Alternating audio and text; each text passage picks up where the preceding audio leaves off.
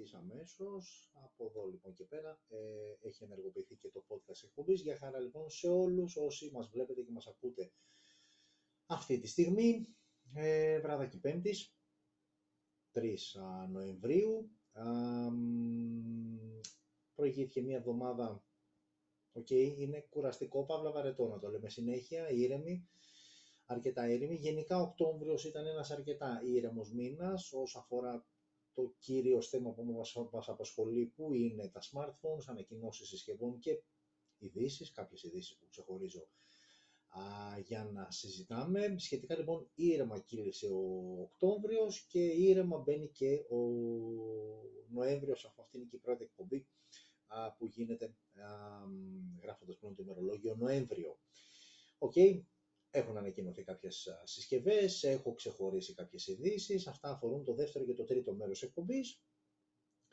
Αλλά όπως κάθε φορά, έτσι και αυτή θα ξεκινήσουμε από το off-topic θέμα. Μία ενότητα η οποία οφείλω να ομολογήσω ότι ε, προσελκύει αρκετό κόσμο, έχει αρκετό ενδιαφέρον, τουλάχιστον με βάση που αυτά τα οποία εγώ βλέπω και μετράω ε, στο πέρας της ε, κάθε εκπομπής, κάτι το οποίο δεν είναι κακό, OK. Okay. Ξαναλέω και πάλι ότι εδώ είμαστε για να περάσουμε πάνω, κάτω, λίγο λιγότερο, λίγο παραπάνω, μία ώρα έτσι ευχάριστα κάθε βραδάκι πέμπτης που συναντιόμαστε εδώ διαδικτυακά. Να χαλαρώσουμε, αν και η αλήθεια είναι ότι με κάποια θεματάκια που ακουμπάμε όσο αφορά τα off-topic θέματα δεν χαλαρώνουμε και ιδιαίτερα, μισό λεπτό έτσι λίγο να μην με βλέπετε τις πλάγια κτλ. Δεν ε, χαλαρώνουμε ιδιαίτερα, η αλήθεια είναι, εκνευριζόμαστε, φορτώνουμε, κάτι αντίστοιχο θα γίνει και σήμερα, ε, αλλά όπως και να έχει είναι το αυτό θέμα με το οποίο ξεκινάμε κάθε φορά και ε, ξαναλέω και πάλι είναι ένα θέμα το οποίο δεν έχει να κάνει με τα κινητά σίγουρα, αλλά ορισμένες φορές ενίοτε μπορεί να έχει να κάνει με θέματα τεχνολογίας. Ε, οπότε, ε, επειδή πολλές φορές έμπαινα στην ε, διαδικασία ε, να, να ρωτήσω εσάς ποιο θέμα θα θέλατε να, με ποιο θέμα θα θέλατε να ασχοληθώ κτλ. Ε, είναι και κάποιες εβδομάδες που δυστυχώς, γιατί συνήθως αυτό γίνεται για κακό ε, λόγο, δυστυχώς το θέμα με το οποίο θα ασχοληθούμε φωνάζει από χιλιόμετρα, φωνάζει μακριά, και όλα αυτά και όλα αυτά. Οκ, αν εσύ που παρακολουθείς είσαι γονιός, πολύ πιθανό να σε ακουμπήσει περισσότερο.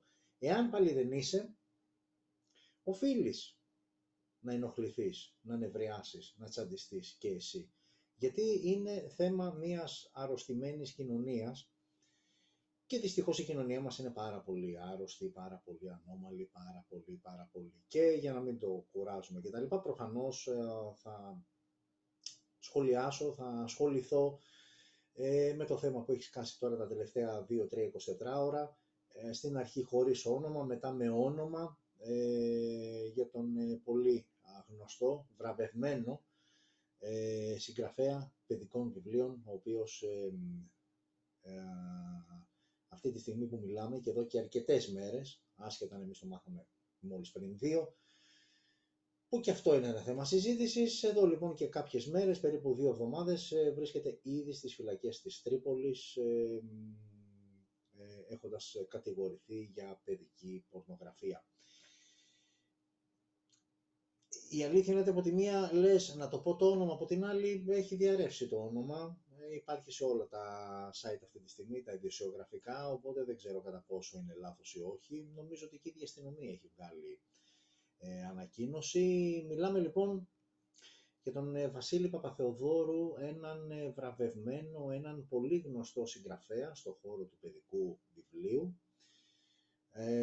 ο οποίος εκτός αυτού ήταν υπεύθυνος του τμήματος παιδικής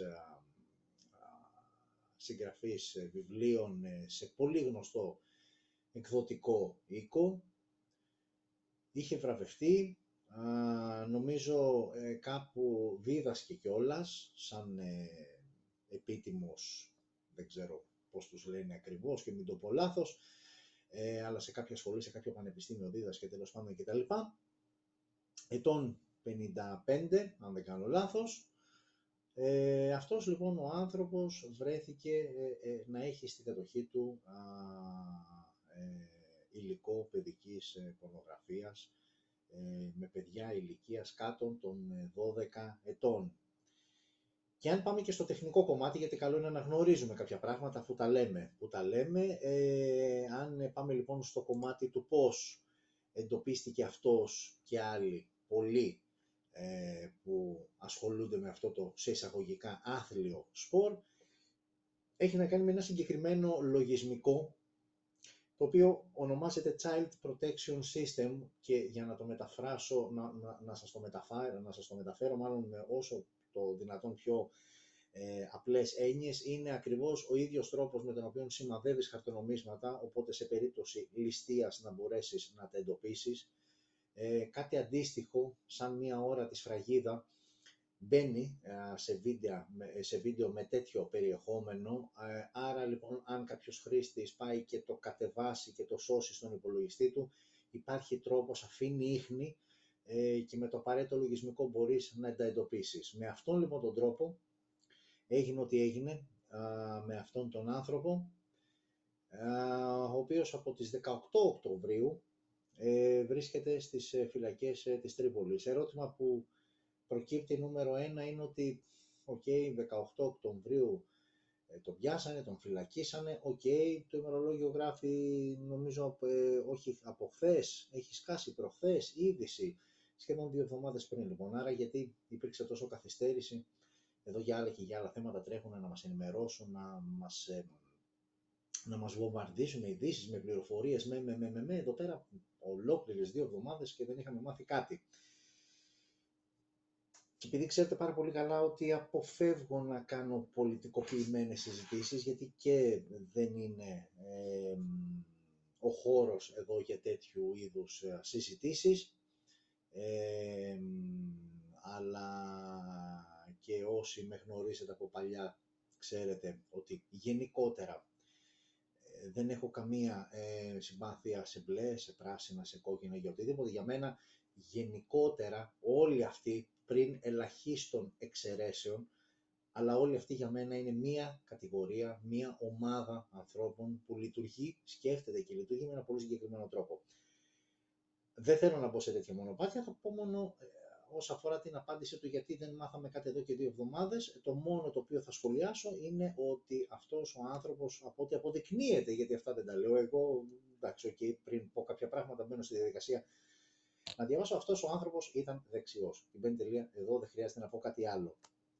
Το χειρότερο όμως όλων είναι ότι τι έκανε αυτός ο άνθρωπος. Γιατί προσέξτε, μιλάμε για έναν συγγραφέα παιδικών βιβλίων και έναν βραβευμένο συγγραφέα, έναν γνωστό συγγραφέα. Και εδώ ξαφνικά αναρωτιέσαι, εκτός το ότι πού μπορεί να φτάσει όλο αυτό το αρρωστημένο που ζούμε το τελευταίο διάστημα είτε με την ε, ανήλικη, την 12χρονη στον Κολονό, είτε τώρα αυτό, είτε γενικότερα περί παιδικής πορνογραφίας, μιλάμε για παιδιά. Και δεν έχει σημασία αν το παιδάκι είναι 5, αν είναι 7, αν είναι 10, αν είναι 12, δεν έχει καμία απολύτως σημασία, δεν αλλάζει η κατηγορία του, είναι παιδί. Και απ' την άλλη υπάρχουν αρρωστημένα μυαλά, ε, αρρωστημένες ε, συμπεριφορές, όπου ακριβώς ότι μιλάμε για παιδιά, κάποιους τους εξητάρει. Το πρώτο το οποίο θα πρέπει να σχολιάσουμε είναι ότι πλέον ε, νομίζω ότι δεν μπορείς να μπεις στη διαδικασία να καταλάβεις αυτούς τους ανθρώπους. Το γεγονός ότι ο συγκεκριμένος άνθρωπος ήταν αυτός που ήταν. Έκανε τη δουλειά που έκανε, που ακόμα και ψυχολόγοι γυρνάνε και λένε ότι έχει μια λογική, ότι όταν έχεις ένα πάθος, μια τέτοιου είδους αρρώστια, θέλεις να συναναστρέφεις σε έναν, σε έναν τέτοιο χώρο για να βρίσκεται κοντά στην αρρώστια του, ας το πούμε έτσι, είναι ένας άνθρωπος υπεράνω πάσης υποψίας. Δεν μπορώ να διανοηθώ, δεν μπορώ να φανταστώ ότι κάποιος τον υποψιαζόταν ή οτιδήποτε. Άρα αυτό αμέσως αμέσως σημαίνει ότι φτάνουμε σε ένα σημείο να μην εμπιστεύεσαι κανέναν, μα κανέναν, ε, γιατί όταν ε, σκάνε τέτοιες ειδήσεις ε, προς τα έξω, ε, αναρωτιέσαι ότι τελικά πού θα πρέπει να δείξω εμπιστοσύνη, πού θα πρέπει να, να επιτρέψω στο παιδί μου να πάει, γιατί πλέον εδώ πέρα δημιουργούνται και θέματα, OK, okay, έχεις ένα παιδί, θα το βγάλεις έξω, θα το πας σε κάποιο φροντιστήριο, θα το πας σε κάποια δραστηριότητα, είτε αυτό είναι ποδόσφαιρο, μπάσκετ, καράτε, βόλεϊ, δεν έχει σημασία η δραστηριότητα, θα το πας όμως κάπου που σημαίνει ότι πλέον με όλα αυτά που γίνονται γύρω μας θα πρέπει να είσαι εκεί από πάνω, τα μάτια σου 14, μάτια και στην πλάτη, εννοείται ότι δεν αφήνεις το παιδί, δεν ξέρεις ποιον να εμπιστευτείς. Τις προάλλες ε, λέγαμε για τον ε, γιο μίας που κρατούσε το παιδάκι 5-6 χρονών και πήγαινε ο γιος της και το κακοποιούσε σεξουαλικά. Ε, παλαιότερα και μετά το καλοκαίρι πάλι είχε σκάσει είδηση για έναν ε, δάσκαλο σε παιδικό σταθμό. Σε παιδικό σταθμό ιδιωτικό μάλιστα. Καλά, όχι ότι θα έχει σημασία αν ήταν δημόσιος, αλλά τέλος πάντων ένας λόγος παραπάνω που υποτίθεται ότι είναι μια ιδιωτική επιχείρηση που είναι λίγο πιο αυστηρή η έλεγχη, η διαδικασία αξιολόγησης και επιλογής προσωπικού και όλα αυτά. Ο μόνος λόγος ήταν αυτός. Ε, δεν, ε, δεν ε, υπονόησα κάτι άλλο. Θέλω λοιπόν να πω ότι αυτοί οι άνθρωποι, αυτές οι αρρωστημένες, αυτά τα αρρωστημένα μυαλά υπάρχουν παντού, ακόμα και εκεί που δεν το περιμένεις και καταλήγουμε στο ότι τελικά δεν υπάρχει μέρος ε, που μπορείς να πεις ότι εδώ δεν το περιμένω να συμβεί. Πλέον μπορεί να συμβεί παντού.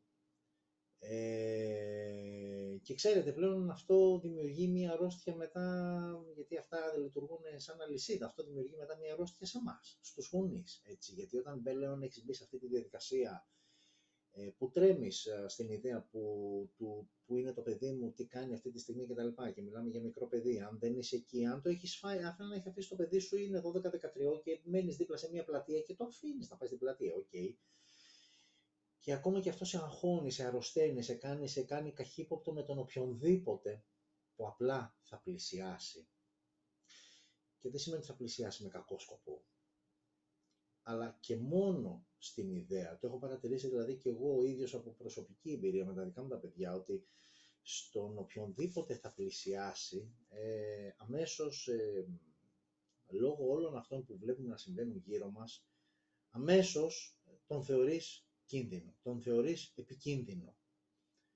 Που μπορεί να μην είναι, αλλά είναι αυτό που λένε ε, φύλλα τα ρούχα σου για να έχεις σίγουρα τα μισά ε, αλλάζει όλος ο τρόπος ε, με τον οποίο, ε, με, με, με, τον οποίο λειτουργούμε εμείς οι γονείς, με τον οποίο σκεφτόμαστε, με τον οποίο προσπαθούμε να προστατεύσουμε τα παιδιά μας. Ορισμένες φορές πλέον ε, είναι υποχρεωτικό, είναι αναγκαστικό να γίνεις υπερβολικός. Γιατί πάντα οι γονείς, όταν θα ρωτήσεις τα παιδιά, πάντα τα παιδιά μάλλον θεωρούν τους γονείς υπερβολικούς. Και αυτή η υπερβολή όσο μεγαλώνει το παιδί και αποκτά περισσότερες ελευθερίες, μεγαλώνει και ο βαθμός υπερβολής που έχει στα μάτια του. Ε, για των γονιών του. Ε, φανταστείτε λοιπόν με όλα αυτά που ούτες ή άλλως οφείλουμε να γίνουμε ως ένα βαθμό υπερβολική. Φανταστείτε λοιπόν τι έχει να γίνει. Όλα αυτά επηρεάζει το ένα το άλλο, είναι αλληλένδετα όλα, δεν το συζητώ. Ε, όμως η ουσία είναι ότι η κοινωνία μας για πολλωστή φορά, το ξαναείπα και σε άλλη εκπομπή, αλλά για άλλο θέμα, Τώρα θα το πούμε και εδώ, η κοινωνία μας είναι πολύ βαριά άρρωστη. Όσο και αν ε, θες να το δεις αντικειμενικά, όσο και αν δεν θες να σε πεσημιστείς, ε, άρα ξεκάθαρα ρεαλιστικά, έχω την εντύπωση ότι τα πράγματα πάνε από το κακό στο χειρότερο. Με όλα αυτά που συμβαίνουν, που ζούμε, που ακούμε καθημερινά, ε, ο άνθρωπος ε, νιώθει πίεση από πάρα πολλές πλευρές και ταυτόχρονα. Ε, η κοινωνία μας έχει χάσει κάθε μέτρο αξίας, ε, τα ήθη μας, οι αρχές. Δεν ξέρω, όλα έχουν ισοπεδωθεί, όλα έχουν ισοπεδωθεί. ελευθερία, αν θέλουμε να το δούμε αντικειμενικά, δεν υπάρχει μη γελιόμαστε, δεν υπάρχει ελευθερία. υπάρχει μία, που έχω ξαναπεί νομίζω, μία ψευδέστηση ελευθερίας και σε αυτά που μπορούμε να κάνουμε και σε αυτά που μπορούμε να πούμε. Το χειρότερο όμως όλων είναι ότι εκεί έξω κυκλοφορεί πολύ αρρώστια. Ε, τις προάλλες ήταν πάλι ο, ένας τύπος και δεν θα σχολιάσω το τι ήταν από την Αλβανία, θα μπορούσε να είναι και από το Καρπενήσι. Συγγνώμη για το Καρπενήσι, δεν έχω απολύτως τίποτα, απλά έφερα μια περιοχή τυχαία σαν παράδειγμα, δεν έχει καμία σημασία από πού ήταν. Η σημασία όμως έχει ότι τι γύρισε εκεί ο άνθρωπος, είναι ο άνθρωπος ο οποίος, αν δείτε και το βίντεο, κιόλα είναι ενδερχιστικό. Δηλαδή, σταματάει μια κοπέλα με το αυτοκίνητο του στο φανάρι, σε κεντρικό σημείο στην Αμφιθέα.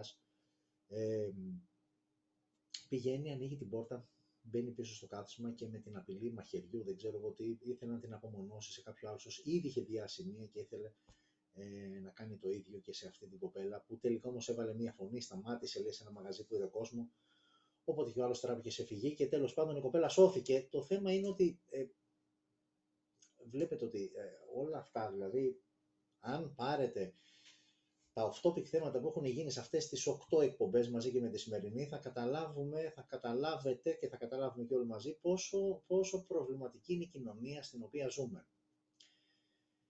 Ε, και, και αρχίζεις και αναρωτιέσαι και προσπαθείς να καταλάβεις πού οφείλεται όλη αυτή η αρρώστια, όλες αυτές οι συμπεριφορές, γιατί η αλήθεια είναι ότι ο κόσμος πλέον δεν ξέρει να συμπεριφέρεται. Και αυτό το συναντάς σε όλες τις ηλικίες. Ο κόσμος πλέον δεν ξέρει να συμπεριφέρεται, όπως είχαμε πει σε προηγούμενες εκπομπές, ότι ο κόσμος δεν ξέρει να αγαπά, γιατί και η αγάπη είναι μια μορφή συμπεριφοράς, ε, είναι ένα συνέστημα, ε, στην προσφέρει κάποιος και την προσφέρεις κι εσύ. Ε, αλλά ο κόσμος πλέον δεν ξέρει. γενικότερα οι, οι συμπεριφορές είναι προβληματικές και το θέμα είναι ότι όλα ξεκινάνε από εκεί γιατί αν δεν έχεις μάθει, αν δεν έχεις εισπράξει αγάπη ε, αν δεν έχεις εισπράξει αγάπη και είναι πολύ πιθανό ε, να έχει ξεκινήσει η ζωή σου με αυτή την έλλειψη, είναι πάρα πολύ δύσκολο να μάθεις να δίνεις αγάπη. Ε, αυτό με τη σειρά του δημιουργεί μετά άλλα συμπεριφορικά προβλήματα. Και φτάνουμε εδώ στο σήμερα με ανθρώπους που είναι κομπλεξικούς, με ανθρώπους που είναι ψυχολογικά άρρωστοι, που δεν μπορούν να διαχειριστούν οτιδήποτε ξεφεύγει από την δικιά τους, σύμφωνα με τη δικιά τους κρίση ε, ε, κανονικότητα και όλα αυτά τα πράγματα τα οποία ε, δημιουργούν σε πράξεις που αμή τι άλλο, κυρίως όταν αφορούν παιδιά, θεωρώ ότι τι, τι, δεν, νομίζω ότι μπορούμε να συζητήσουμε και να πούμε κάτι. Διάβαζα προχθές ένα άρθρο που έλεγε για την θανατική ποινή ότι ουσιαστικά με αυτόν τον τρόπο, επειδή πλέον έχει γίνει πολύ, ε, συζητιέται πάρα πολύ, ε, η επιστροφή της θανατικής ποινής για κάτι τέτοιες περιπτώσεις και είναι πολλοί αυτοί που έχουν πει ότι ok και ουσιαστικά τι κάνεις, δολοφονείς έναν δολοφόνο, άρα ουσιαστικά έχεις γίνει και εσύ δολοφόνος. Το έχω ξαναπεί και πάλι, το να παίρνεις τον νόμο στα χέρια σου δεν είναι σωστό. Από όποια πλευρά και να το δεις. Αλλά πάντα όταν θα γίνει αυτή η κουβέντα, γίνεται από ανθρώπους, καλή ώρα αυτή τη στιγμή όπως είμαι εγώ εδώ και εσείς είσαι εκεί, όπου δεν σε έχει ακουμπήσει κάτι και απλά το συζητάς σαν ένα θέμα συζήτησης στο καφέ σου, στο ποτό σου, στη βόλτα σου, οτιδήποτε. Την ίδια όμως κουβέντα την κάνεις με έναν άνθρωπο ο οποίος έχει βιώσει κάτι πολύ δύσκολο στη ζωή του, έχει δει οτιδήποτε είναι αυτό, δεν χρειάζεται να πούμε σαν παραδείγματα, Εκεί θα δεις αμέσως πώς γίνεσαι πιο διαλλακτικός, πώς ξαφνικά δεν είσαι τόσο κάθετος ότι δεν μπορούμε να παίρνουμε τον νόμο στα χέρια μας και τελικά πόσο πολύ ε, αποζητάς την εκδίκηση, το κακό του άλλου όταν και ο ίδιος σου έχει κάνει κακό. Και ξαναλέω και πάλι μιλάω για περιπτώσεις όπου εμπλέκονται παιδιά, όπου εκεί και γι' αυτό ξεκίνησα την εκπομπή και είπα ότι αν εσύ που παρακολουθείς είσαι γονιός μπορείς να το πιάσεις λίγο καλύτερα και λίγο περισσότερο εις βάθος, όταν έχει γίνει κάτι το οποίο είναι κακό και αφορά το παιδί σου, ε, νομίζω ότι είναι πάρα πολύ εύκολο να ξεπεράσεις αυτή την λεπτή γραμμή, να ξεχάσεις του τι είναι νομότυπο και τι είναι σωστό και τι όχι, να ξεφύγεις ε, και να μπεις σε μια διαδικασία εσύ να είσαι αυτός που θα τιμωρήσει. Όπως και να έχει, όλα ε, αρχίζουν και τελειώνουν με το θέμα της αγάπης. Εκεί είναι το μεγάλο πρόβλημα. Ας πούμε, ξέρω για παράδειγμα ότι εσείς αυτή τη στιγμή που παρακολουθείτε, με αγαπάτε και το κάνετε ακριβώς γι' αυτό το λόγο. Αγαπάτε ε, εμένα, αγαπάτε τα κινητά, αγαπάτε αυτό που κάνω, οτιδήποτε. Αλλά υπάρχει μία σχέση αγάπης. Οκ. Ε, όταν αυτή η σχέση είναι προβληματική, τότε όλα τα υπόλοιπα, τα οποία ε, ακολουθούν αυτή τη διαδικασία, ε, είναι προβληματικά. Γι' αυτό και καταλήγουμε να συζητάμε αυτά τα κολοθέματα, γιατί συγγνώμη το λέω έτσι, αλλά το ότι ένα θέμα είναι off topic και με το οποίο ξεκινάμε την εκπομπή δεν σημαίνει σώνει και καλό ότι πρέπει να είναι κάτι δυσάρεστο, κάτι το οποίο θα σε εκνευρίσει, θα σε νευριάσει, οτιδήποτε. Αλλά δυστυχώς η καθημερινότητα, οι εξελίξεις, τα θέματα, αυτά που παίζουν, δυστυχώς είναι αυτής της κατηγορίας και γι' αυτό ξαναλέω και πάλι παρατηρήστε τα 8, άντε τα υπόλοιπα 7 χωρίς το σημερινό, αλλά και το σημερινό στην ίδια κατηγορία. Είναι παρακολουθήστε λοιπόν τα 8 off topic που έχουν γίνει σε αυτές τις πρώτες εκπομπές, ε, τις πρώτες εκπομπές της τέταρτης σεζόν. Θα δείτε ότι πάνω κάτω κινούμαστε σε αυτή τη θεματολογία. Άρα υπάρχει προβληματάκι και υπάρχει σοβαρό προβληματάκι και οφείλουμε να το δούμε. Το ξέρω ότι δεν θα το δει κανένας και δεν θα ασχοληθεί κανένας γιατί καλός ή κακός, καλά τα λέμε εδώ. Αλλά όταν θα πέσουμε στο κρεβατάκι μας να κοιμηθούμε και θα ξημερώσει η επόμενη μέρα για να πάμε στις δουλειές μας ή όπου έχει να πάει ο καθένας κτλ. Ε, αν τύχει και πέσει το μάτι μας σε κάποια είδηση, ίσως το αναμοχλεύσουμε και το ξανασκεφτούμε λίγο κτλ. Εάν πάλι δεν δούμε κάτι, ήδη έχει μπει σε εκείνο το ντουλάπι που μπαίνουν και όλα τα υπόλοιπα που τα κρατάμε στο πίσω μέρος του μυαλού μας, μαζί με τις σκέψεις, τα συμπεράσματα που βγάλαμε και η ζωή συνεχίζεται. Αλλά καλός ή κακός μπορεί η ζωή να συνεχίζεται, αλλά πάντα έχει να κάνει και με το πώς συνεχίζεται, τα πάντα. Ε, συνεχίζουν, είναι μια συγκεκριμένη πορεία που ακολουθούν, πάνε μπροστά, δεν διαφωνώ σε αυτό. Αλλά καμιά φορά δεν έχει μόνο να κάνει με την πορεία που θα ακολουθήσει κάτι, γιατί την πορεία την ξέρεις από πριν, ότι πάει προς τα εκεί, δεν θα αλλάξει. Έχει ίσως και μεγαλύτερη σημασία το πώς θα συνεχιστεί α, αυτή η πορεία. Και εκεί είναι ίσως λίγο που οι περισσότεροι το χάνουμε και ουσιαστικά είναι αυτό που έχω πει, ότι γενικότερα ζούμε σε μια εποχή απάθειας οτιδήποτε και να γίνει γύρω μας, οτιδήποτε και να ακούσουμε και να μάθουμε κτλ. Θα σοκαριστούμε για λίγο, θα ασχοληθούμε για λίγο παραπάνω και όταν αυτό εξαφανιστεί από τις οθόνες που έχουμε μπροστά μας, ως διαμαγείας εξαφανίστηκε από το μυαλό μας. Είναι πραγματικά από ψυχολογικής άποψης μεγάλη επιτυχία αυτό που έχουν επιτύχει, όλοι αυτοί που έχουν, πώς να το πω, που έχουν στήσει όλο αυτό το πράγμα που λέγεται ζωή και καθημερινότητα και εκεί. είναι πάρα πολύ μεγάλο πράγμα να έχουν τον πλήρη έλεγχο του τι θα σκέφτεσαι. Γιατί ο πλήρης έλεγχος του τι θα σκέφτεσαι δεν είναι αν θα, θα επέμβουν στο αν θα σκεφτείς αν έχω φασολάκι και μακαρονάδα το μεσημέρι. Πόσο σε ενδιαφέρει. Το πώς σκέφτεσαι όμως για τέτοια θέματα, αυτό τους ενδιαφέρει άμεσα, γιατί με αυτόν τον τρόπο είναι πολύ εύκολο μετά να σε ελέγξουν. Και όταν λέμε να σε ελέγξουν, δεν σημαίνει ότι πρέπει να είναι κάποιος έξω από το σπίτι σου και να σε παρακολουθεί. Άμα σου ελέγχουν αυτό, μπορούν να ελέγξουν τα πάντα που ξεκινάνε από αυτό. OK, okay, ε, μας πήρε σχεδόν μισή ώρα το off-topic θέμα. Εντάξει, άντε λίγο λιγότερο γιατί και εγώ ξεκίνησα, άργησα λίγο να ξεκινήσω, γιατί υπάρχουν ορισμένες φορές κάποιοι λόγοι που μας κάνουν να αργούμε να ξεκινήσουμε, αλλά δεν πειράζει όμως γιατί αξίζει ορισμένες φορές. Ο λόγος για καλό είναι. Ε, οπότε πάμε σιγά σιγά καλά, ούτε σε άλλος δεν είναι, ούτε οι συσκευές είναι πολλές, ούτε τα off-topic θέματα είναι πολλά, όχι τα off-topic θέματα, οι ειδήσεις που έχω ξεχωρίσει. Οπότε πάμε σιγά σιγά να δούμε τις ε, τρεις συσκευές που ανακοινώθηκαν την εβδομάδα που προηγήθηκε, από την προηγούμενη πέμπτη μέχρι και σήμερα. Δύο οι ειδήσεις που έχω ξεχωρίσει και θα τις ε, σχολιάσω, είτε μόνος είτε μαζί να πούμε την καλή νύχτα μας και να περιμένουμε να ξημερώσει ε, η Παρασκευή που ξέρω ότι κάποιοι ανυπομονείτε. Ε, καθότι τελευταία εργάσιμη για πολλούς, αλλά όχι για όλους γιατί κάποιοι δουλεύουν και Σάββατα και Κυριακές. OK. Okay.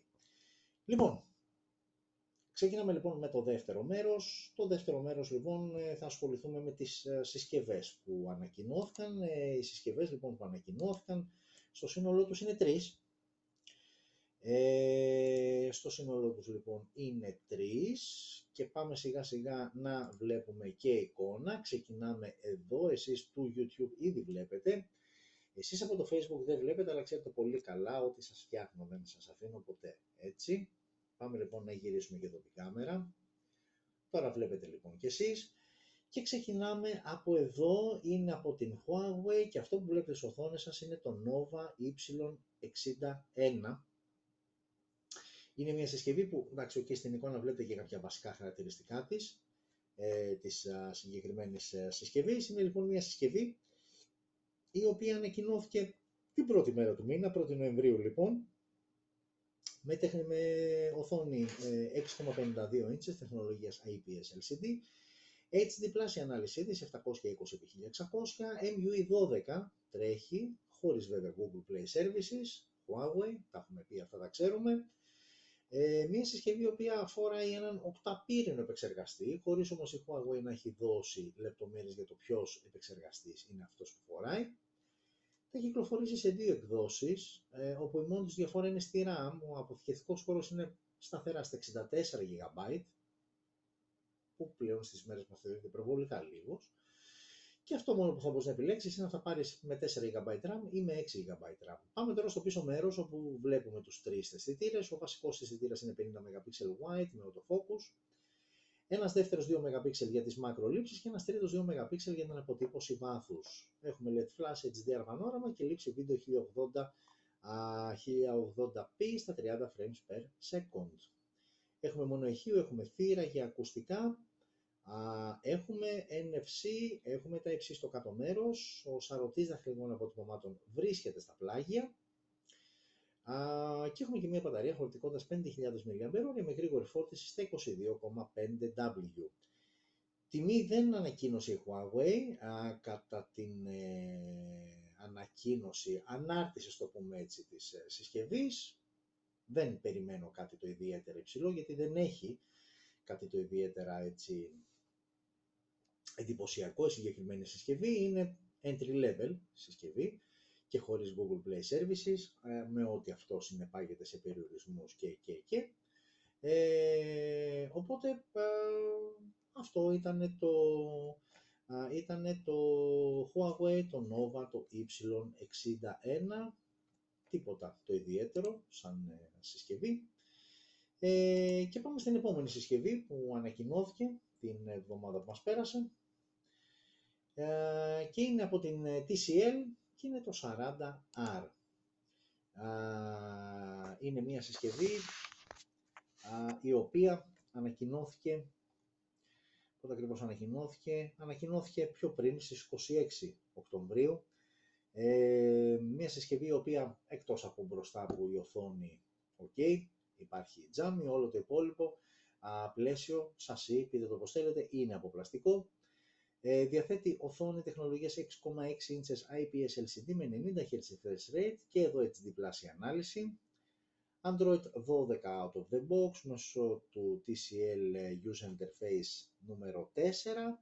Στο εσωτερικό έχουμε το Dimensity 700, οχταπύρινο επεξεργαστή, 464 και 428, οι δύο α, εκδόσεις, τις οποίες θα είναι διαθέσιμο το 40R.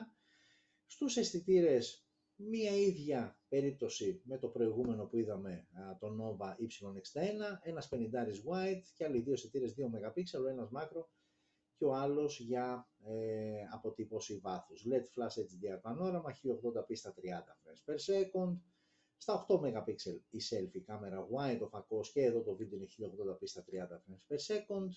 Έχουμε μόνο ηχείο, έχουμε θύρα για ακουστικά, έχουμε 24 bit ήχο, ok, δεν το περιμέναμε. Έχουμε NFC, έχουμε ραδιόφωνο, έχουμε Type-C θύρα στο κάτω μέρος και εδώ ο σαρωτής βρίσκεται στα πλάγια και έχουμε και μια μπαταρία χωρητικότητας 5.000 mAh με γρήγορη φόρτιση μόλις στα 15W, ένα νούμερο που σιγά σιγά αρχίζει να μην θεωρείται καν γρήγορη φόρτιση. Ε, όπως και να έχει όμως είναι μια συσκευή η οποία ξεκινάει από τα 240 ευρώ και εδώ φίλοι της CL που ξέρεις ότι σε αγαπάμε και έχουν περάσει αρκετές συσκευές από το smartphone και λέμε πάντα καλά λόγια για τις συσκευές, όχι γιατί πρέπει, γιατί όντως το αξίζουν. Εδώ όμως αυτό το 240 για μία έκδοση 464 GB RAM και με τα συγκεκριμένα δεδομένα της συσκευής μου φαίνονται πάρα πολλά. Ε, ενθυμούμενος και συσκευές που ανακοινώσα, που συζητήσαμε και εδώ στις τελευταίες, δεν θα σας πω πιο πίσω, στις τελευταίες δύο εκπομπές, έχω την εντύπωση ότι τα χρήματα είναι αρκετά που ζητάει για αυτά που δίνει τα μια συσκευή που όντως μπορεί από πλευράς χαρακτηριστικών να μην έχει το κάτι ιδιαίτερο να σου προσφέρει, αλλά να τα πήγαινε καλά μόνο και μόνο γιατί ήταν πολύ καλή η τιμή α, στην οποία την έδινε η εταιρεία. δηλαδή, ας πούμε, το 40 πούμε, αυτή τη στιγμή, αν ήταν γύρω στα 170-180 ευρώ, θα ήταν μια επιλογή που είχε πολύ περισσότερες πιθανότητες να πάει καλά. Στα 240 ευρώ όμως, ο ανταγωνισμό είναι αμήλικτος σε αυτά τα χρήματα. Ε, και τι να σας πω, να θυμηθώ αμέσως, αμέσως το πιο πρόσφατο, το Redmi το 12 που είναι με 20-30 ευρώ παραπάνω και από πλευράς χαρακτηριστικών είναι η μέρα με τη νύχτα. Αμέσως, αμέσως σας έφερα κάτι πολύ πρόσφατο στην προηγούμενη εκπομπή, την προηγούμενη εβδομάδα, μόλις ανακοινώθηκε η Redmi Note το 12 σειρά, οπότε ε, έχω την εντύπωση ότι τα 400 ευρώ θα τη χαντακώσουν τη συσκευή, εδώ βλέπουμε και κάποια βασικά χαρακτηριστικά. Ok, NTX Vision έχουμε πει ότι ε, είναι μια τεχνολογία που πραγματικά ε, κάνει δουλειά ε, όσο αφορά την οθόνη και το αποτέλεσμα αυτής, τουλάχιστον οι συσκευές που είχαν περάσει από τα χέρια μας που είχαν το NTX, NXT Vision, τεχνολογία NXT Vision, ήταν όντως εντυπωσιακά οπτικά το αποτέλεσμα. Αλλά τώρα το πέρασε μια οθόνη HD+, ε, δεν ξέρω κατά πόσο ε, θα κάνει τη διαφορά, σαφώς, ok, είναι ένα χαρακτηριστικό που μετράει, αλλά και πάλι δεν ξέρω κατά πόσο δικαιολογεί τα 240 ευρώ. Προσέξτε για μια έκδοση που δεν θα σταθώ στα RAM, στη RAM, θα σταθώ στα 64 GB αποθηκευτικού χώρου. Οκ, και πάμε να συνεχίσουμε ίσως με την τελευταία συσκευή, η οποία ανακοινώθηκε μόλις σήμερα, είναι το Pocket S από την Huawei. Είχε ανακοινωθεί το Pocket πριν α, 11 μήνες, ήταν Δεκέμβριο του 2021, όταν ανακοίνωνε το Pocket. Και τώρα έρχεται μια, για πιο, μια πιο οικονομική έκδοση, το Pocket S, ε, και μάλιστα όχι σε αυτή τη φωτογραφία, σε αυτή όμως εδώ πέρα θα δούμε όλες τις διαθέσιμες χρωματικές εκδόσεις. ε, του Pocket S από την Huawei, μια συσκευή λοιπόν η οποία να ξεκινήσουμε από την ε, οθόνη, την ε, οθόνη εφόσον ανοίξει η συσκευή, δηλαδή αυτό, την εσωτερική οθόνη, είναι, φτάνει στις 6,9 inches, Full HD Plus η ανάλυση, ενώ η cover display, η μικρούλα δηλαδή που βλέπετε το στρογγυλό, είναι όλη τεχνολογίας, μόλις 1,04 inches και με ανάλυση 340x340, Harmony OS τρίτης γενιάς, το λογισμικό που τρέχει, το Pocket S. Ε, στο εσωτερικό τώρα έχουμε το Snapdragon 778G 4G, οκταπύρινος, άρα λοιπόν δεν υποστηρίζει 5G η συσκευή. Οι εκδόσεις, οι οποίες θα είναι διαθέσιμες, ξεκινάει με τη βασική 8128 και μετά πάμε 8256 και 8512. Ε, τώρα στους αισθητήρες και εδώ είναι ουσιαστικά ε, η, η, δεύτερη διαφορά, γιατί η πρώτη είναι γιατί κάποιος θα μου πει τι διαφορά έχει με το Pocket μέχρι στιγμής, για να λέω και τις διαφορές. Μέχρι στιγμής λοιπόν από όλα αυτά που είπαμε, η πρώτη διαφορά μεταξύ του Pocket ένα χρόνο πίσω και του Pocket S είναι στον επεξεργαστή. Τότε φορούσε Snapdragon 888 4G, τώρα Snapdragon 778G 4G. Η δεύτερη τώρα διαφορά τους είναι στις κάμερες και ουσιαστικά είναι στον μείον έναν αισθητήρα που έχει το Pocket S. Δηλαδή το Pocket S φοράει τον βασικό 40 MP ε, wide με face detection το focus και laser το focus, όπως ακριβώς και το περσινό Pocket. Ο δεύτερος αισθητήρας είναι στα 13 MP ultra wide με autofocus όπως και το περσινό Pocket. Απλά το περσινό Pocket είχε και ένα τρίτο αισθητήρα 32 MP wide με LED flash ε, με, με autofocus επίσης. Ε, LED Flash HDR πανόραμα, ok, το είχαμε πέρυσι, το έχουμε και φέτος. Ε, ενώ και στη λήψη βίντεο τα πράγματα δεν άλλαξαν όσο αφορά τις δυνατότητες, δηλαδή τόσο και πέρυσι όσο και φέτος, 4K και 1080p στα 30 και 60 frames per second. Μπροστά η selfie κάμερα δεν άλλαξε, όπως και πέρυσι, 10,7 inches, ultra wide όμως ο φακός και με 4K δυνατότητα λήψης βίντεο 4K στα 30 και στα 60 frames per second. Τρίτη διαφορά, πέρυσι είχαμε στερεοηχεία, φέτος δεν έχουμε. Α, δεν έχουμε όπως εξακολουθούμε να μην έχουμε και ε, δεν έχουμε βίσμα για καλώδιο ε, τα υψί, ε, όχι συγγνώμη τα υψί, για καλώδιο για ακουστικά. Ε, από εκεί και πέρα, τι άλλο, έχουμε το σαρτί τεχνολογία αποτυπωμάτων που βρίσκεται στα πλάγια, έχουμε νευσί, Ε, και η μπαταρία παραμένει, όπως και πέρυσι, στις 4.000 mAh με γρήγορη φόρτιση στα 40W όπως και πέρυσι και αντίστροφη φόρτιση στα 5W επίσης όπως και πέρυσι. Ε, και πάμε και στην τιμή της, η οποία αναμένεται να ξεκινάει από, για τη βασική έκδοση 828, από 830 ευρώ. Ε, δεν είναι λίγα, δεν είναι καθόλου λίγα, παρά τα αυτά παραμένει μια από τις πιο οικονομικές ε, clamshell επιλογές γενικότερα με αναδιπλούμενη οθόνη ε, γιατί το Z Flip φεύγει πιο πάνω. Είναι λοιπόν μία από τις πιο οικονομικές προτάσεις. Ε, ένα βασικό μειονέκτημα είναι ότι τρέχει Harmony OS και μάλλον δεν χρησιμοποίησα σωστή έκφραση, όχι ακριβώς μειονέκτημα, αλλά τέλος πάντων ένα δεδομένο το οποίο λειτουργεί αποτρεπτικά για τους περισσότερους εκεί έξω, είναι το No Google Play Services. Από εκεί και πέρα, ok, δεν έχει κάτι το ιδιαίτερο εντυπωσιακό για να σταθούμε. Μιλάμε για 4G συσκευή. Περισσότερο είναι το design, περισσότερο είναι αναδίπλωση της οθόνης και νομίζω ότι αυτό είναι και που μετράει περισσότερο από όλα τα υπόλοιπα. Ε, κατά τα άλλα δεν έχει κάτι το ιδιαίτερο. Στα 830 ευρώ είπαμε ότι αν και διανύουμε το τρίτο ουσιαστικά ε, χρόνο που αρχίζει και είναι έτσι λίγο συνηθίζει ο κόσμος στην έννοια του foldable, ακόμα θεωρείται πρώιμο στάδιο, ακόμα όταν μιλάμε για foldable ε, το χέρι μπαίνει βαθιά στην τσέπη, άλλες φορές λιγότερο, άλλες φορές περισσότερο, αλλά μπαίνει, είμαστε ακόμα σε φάση που το χέρι πρέπει να μπει βαθιά για να αποκτήσεις μια τέτοια κατηγορία συσκευή, είτε έτσι, είτε τύπου Z Fold 4, είτε Mate XS κτλ. Πρέπει να μπει το χέρι πολύ βαθιά ακόμα, γιατί ο ανταγωνισμός είναι μικρός, δηλαδή κάποιος που θέλει τέτοια συσκευή ε, στη συγκεκριμένη κατηγορία είναι το Razr, είναι το Z Flip και είναι και αυτό. Εάν πας σε foldable και εκεί πάλι επιλογές είναι 2-3. Άρα όσο λιγότερες είναι επιλογές, τόσο πιο εύκολα μπορούν να χτυπήσουν τις τιμές και σου λένε αν θέλεις αναδιπλούμενη συσκευή, θα τα σκάσεις. Αν δεν θέλεις, πας σε κάτι πιο απλό, σε κάτι πιο παραδοσιακό. Οκ, αυτά όσο αφορά α, τις, ε, και το δεύτερο μέρος και τις συσκευές που ανακοινώθηκαν ε, την εβδομάδα που μας πέρασε. Και δεν μας έμεινε κάτι άλλο παρά δύο ειδήσεις που έχω ξεχωρίσει α, για την εβδομάδα που μας πέρασε. Πάμε να τις δούμε και αυτές. Εσάς δεν σας γυρίζω το facebook γιατί ξαναγυρνάμε εδώ στην οθόνη. Ε, η μία λοιπόν ε, είδηση η μία λοιπόν είδηση έχει να κάνει α, με την ε, αναβάθμιση της εφαρμογής του YouTube και καλά ακούσατε, γιατί κάπου το είχα δει και εγώ δεν το ξέρω, το παίζω έξιμο, YouTube το έλεγα πάντα και το πιο πιθανό ότι έτσι θα συνεχίσω να το λέω, αλλά το σωστό είναι YouTube. YouTube και όχι YouTube, είναι YouTube. Αυτό είναι το κανονικό του, αυτό είναι το σωστό. Ακόμα και αν το πει σωστά κάποιος θα σου πει όπα, από πού κατέβηκες και ποιος είσαι εσύ, αλλά το σωστό, αν θέλουμε να τα λέμε σωστό, είναι YouTube. Λοιπόν, okay, έχει να κάνει λοιπόν με την αναβάθμιση της εφαρμογής όσον αφορά τις συσκευές Android, ε, όπου δημιουργήθηκαν κάποια νέα widget όσον αφορά την εφαρμογή. Ε, η μία είναι το Quick Actions που σου δίνει ουσιαστικά αυτή η γραμμή, αυτό που βλέπετε στην ε, οθόνη.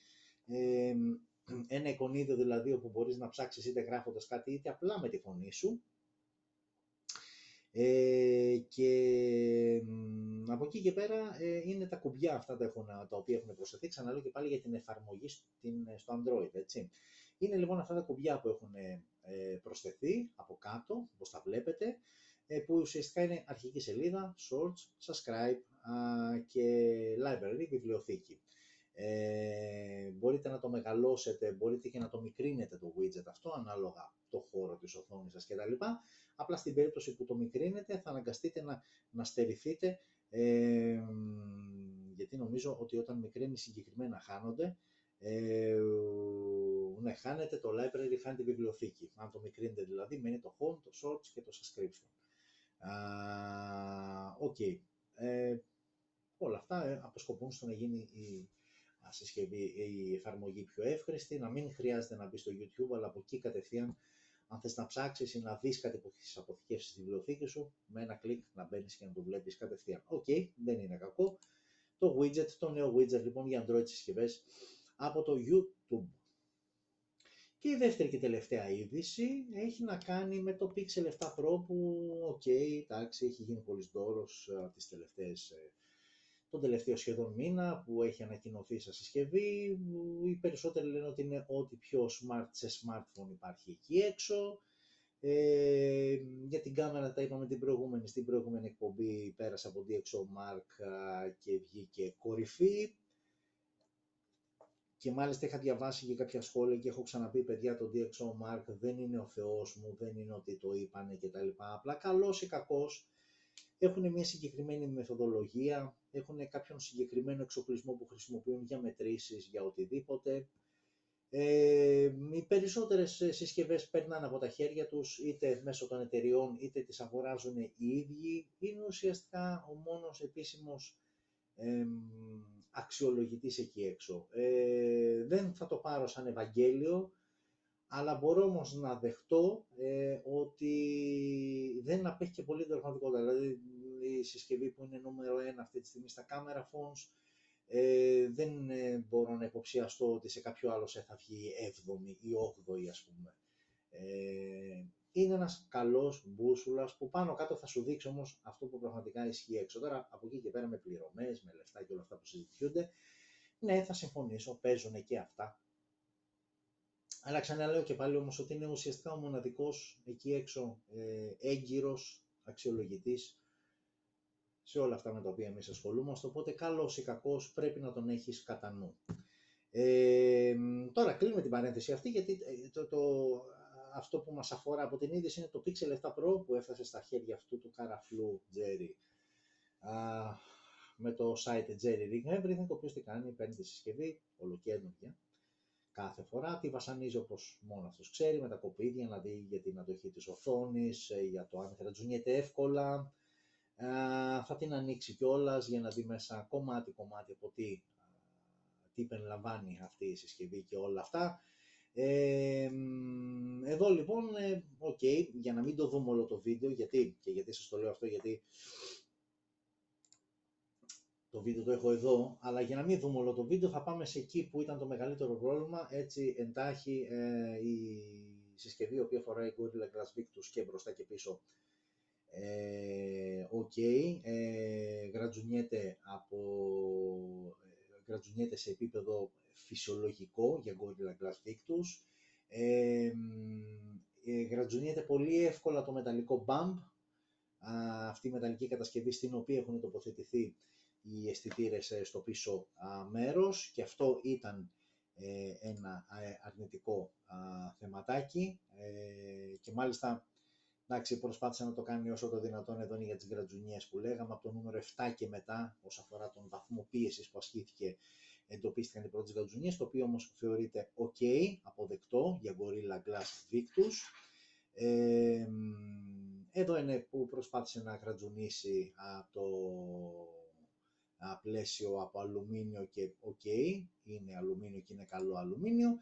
Εκεί όμως το οποίο εντοπίστηκε το πρώτο πρόβλημα είναι σε αυτό ακριβώς εδώ πέρα το σημείο που μας δείχνει πόσο εύκολα γρατζουνιέται και βέβαια, OK, okay, θα πει κάποιος πόσο πιθανό είναι να βάλω στην ίδια τσέπη μαζί με κατσαβίδι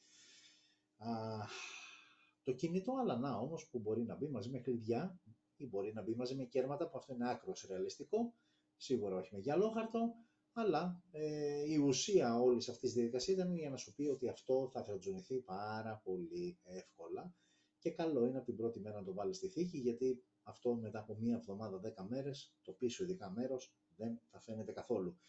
Το ένα βασικά λοιπόν ε, μειονέκτημα, αδύναμο σημείο της συσκευής είναι αυτό που βλέπετε στις οθόνες σας. Το δεύτερο όμως και μεγαλύτερο είναι πιο γιατί πάντα αυτά τα βιντεάκια τελειώνουν έτσι, με το πόσο εύκολα μια συσκευή λυγίζει ή όχι. Βλέπετε λοιπόν ότι στο αριστερό σημείο, εκεί ακριβώς που δείχνει με το δάχτυλο, δημιουργείται μία εγκοπή. Γιατί είναι το σημείο που έχει γίνει αυτή η κατασκευή με την κάμερα και εκεί προφανώς είναι το αδύναμο σημείο, το τροτό σημείο, χαλάει η ομοιογένεια της ε, συσκευής, Όποτε θεωρητικά αυτό το τεστ τι έχει να κάνει αν το ξεχάσεις το κινητό στην κολότσεπη και πας να κάτσεις. Δεν έσπασε, δεν έχασε τη λειτουργικότητά του, Παρά τα αυτά όμως, ε, δείχνει ότι είναι ε, αδύναμο, το αδύναμο σημείο της συσκευής. Εδώ το βλέπουμε ακόμα καλύτερα που το δείχνει από πιο κοντά, ότι εκεί λοιπόν η συσκευή φαίνεται ε, να είναι το τροτό της ε, σημείο. Παρά τα αυτά, μία, για να μην την αδικήσουμε, μία πολύ καλή συσκευή. Ξαναλέμε και πάλι και αυτό που έχουν πει οι περισσότεροι όσο ε, όσο αφορά το Pixel 7 Pro είναι ότι είναι μια συσκευή που δεν θα σε εντυπωσιάσει το, τόσο πολύ το hardware κομμάτι της, όσο όμως το software και πόσο μάλλον να βρίσκεσαι και σε χώρα που μπορείς να το εκμεταλλευτείς 100%. Φανταστείτε ότι εδώ ας πούμε στην Ελλάδα δεν παίζει το 5G. Ε, αλλά ένα Pixel 7 Pro στην Αμερική, ας πούμε, που όλα δουλεύουν ρολόι και τα λοιπά, ε, είναι μια συσκευή με απίστευτο software και κάνει πράγματα τα οποία πραγματικά ε, ε αποδεικνύουν πόσο smart smartphone είναι και τέλος πάντων όπως και να το κάνουμε είναι μία από τις κορυφαίες ε, συσκευές της ε, χρονιάς. Και με αυτά και με αυτά φτάσαμε στο τέλος και του 8ου επεισοδίου Smartphone News. Αυτά ήτανε. Συζητήσαμε στην αρχή για όχι και ιδιαίτερα ευχάριστα θέματα, μιλήσαμε για τις συσκευές που ανακοινώθηκαν, ε, συζητήσαμε και δύο ειδήσεις που ξεχώρισα και αντικειμενικά ήταν ό,τι πιο σοβαρό κυκλοφόρησε αυτή την εβδομάδα. Οπότε ήρθε η ώρα να ανανεώσουμε το ραντεβού μας για την ερχόμενη Πέμπτη, την ίδια ώρα, σταθερά από το κανάλι μας στο YouTube. Ε, και εσείς από το Facebook και θα ήθελα να προσπαθήσω και γενικότερα ξέρω ότι σκέψεις και σχέδια τα μοιράζομαι πάντα μαζί σας. Θα ήθελα να προσπαθήσω να ξανακάνω live μέσω TikTok, αλλά όχι εις βάρος σας, να παίζουν ταυτόχρονα. Τώρα δεν ξέρω πώς, πώς εφικτό είναι να γεμίσουμε με οθόνες και να είμαστε ταυτόχρονα σε όλα τα social media, αλλά να το δοκιμάσουμε, δεν έχουμε να χάσουμε κάτι. Ε, οπότε λοιπόν να είστε όλες και όλοι καλά. Προσοχή, έρχεται δύσκολο Σαββατοκύριακο για, την, για το μεγαλύτερο μέρος της χώρας, με βροχές, με κρύο, που λίγο το θέλουμε, μας έχει λείψει ρε το. Αυτή η άνεση όταν είναι με μάνικο το βράδυ, ε, κάπου έχει κουράσει. Θες λίγο να ρίξεις και κάτι πάνω σου, αλλά δεν βοηθάει ο καιρός. Απ' την άλλη, όταν θα έρθουν τα κρύα, θα μας πονέσει κάτι άλλο, αλλά τέλος πάντων θα το δούμε τότε αυτό να είμαστε καλά και έχουμε αυτό που να κάνουμε πολλά. Ε, να είστε λοιπόν όλοι και όλοι καλά, να ζείτε smart και ανανεώνουμε το ραντεβού μας και με εσάς από το YouTube και με εσάς από το Facebook και με εσάς που απλά με ακούτε μέσω podcast. Ανανεώνουμε το ραντεβού μας για α, την ερχόμενη Πέμπτη και την ίδια ώρα. Φιλιά σε όλες και όλους.